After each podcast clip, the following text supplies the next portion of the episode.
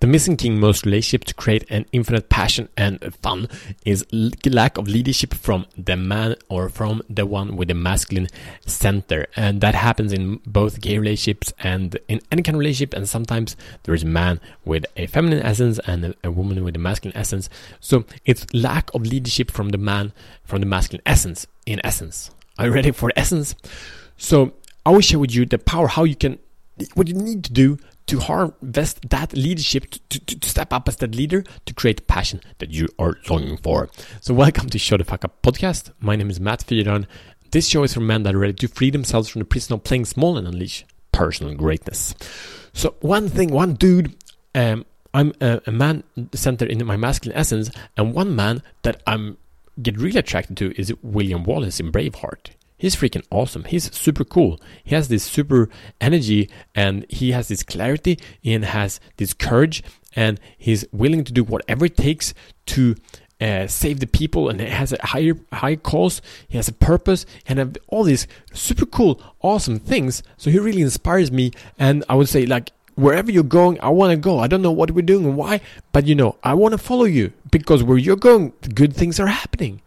That's all I know and and this guy is obviously like in the, in the film if you speak to women it's the same thing women also get very very attracted to him so there's a lot of energy and his energy is very clear and we can have create polarity together with that energy if you are centering your, your masculine or your feminine doesn't matter this is an example but the key to passion is leadership and then many men think, okay, I'm leading my family, I'm leading my woman, blah, blah, blah.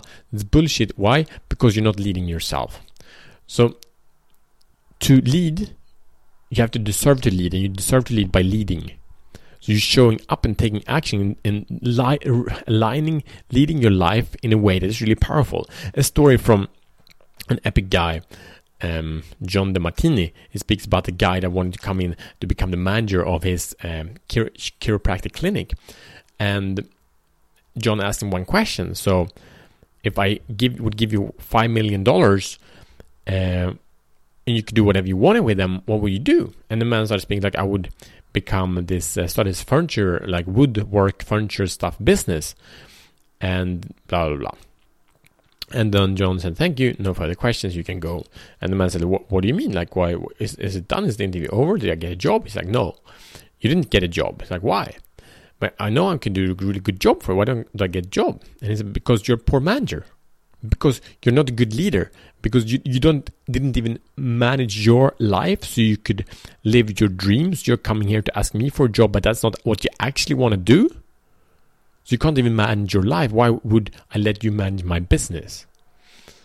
And it's a freaking awesome question. The man's like okay i get it. And then actually in that story is a really beautiful ending because the, the man gets so inspired by this so he actually go and just starts his business because the excuses kind of disappear but it's about showing the fuck up to start leading. So how are you leading your life, producing results for yourself, in yourself, not in the second layer, first layer, in your core?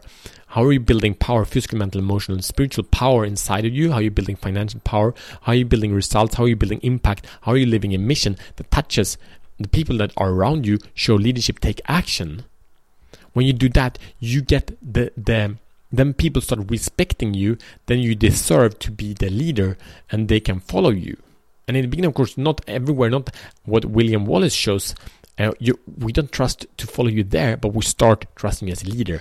And this is the core to create passion in your relationship. You need to show the fuck up to become a leader, powerful leader in your life. So your woman says, Wow, you're a great man. I see you're showing the fuck up, you're taking action, you're a good guy. Every woman that turns on that so start doing that, and then you deserve to lead her, and she can trust in your leadership. When she can trust you, when you're a leader, those are fundamental, powerful blocks to create passion. So your mission, should you choose to accept it, is to shut the fuck up and lead. Identify how you can lead in the areas of physical, mental, emotional, and spiritual. Take action. Go. Share this episode with a man that is ready to free himself from the prison of playing small. And finally, if you want support, get on a chat. There is an email address in the show notes we can have a chat how you can start leading your life in a more powerful way because most people have actually not been tra- trained to lead, been trained to follow, been trained when they lead, they get rejected. And maybe if you're, you're, you're successful and you lead your life in business, cool. but start leading your life from the core. So this is not only for for for people that don't know at, at, at all how to lead, but actually people who want to lead more areas of life and and live more an integral life.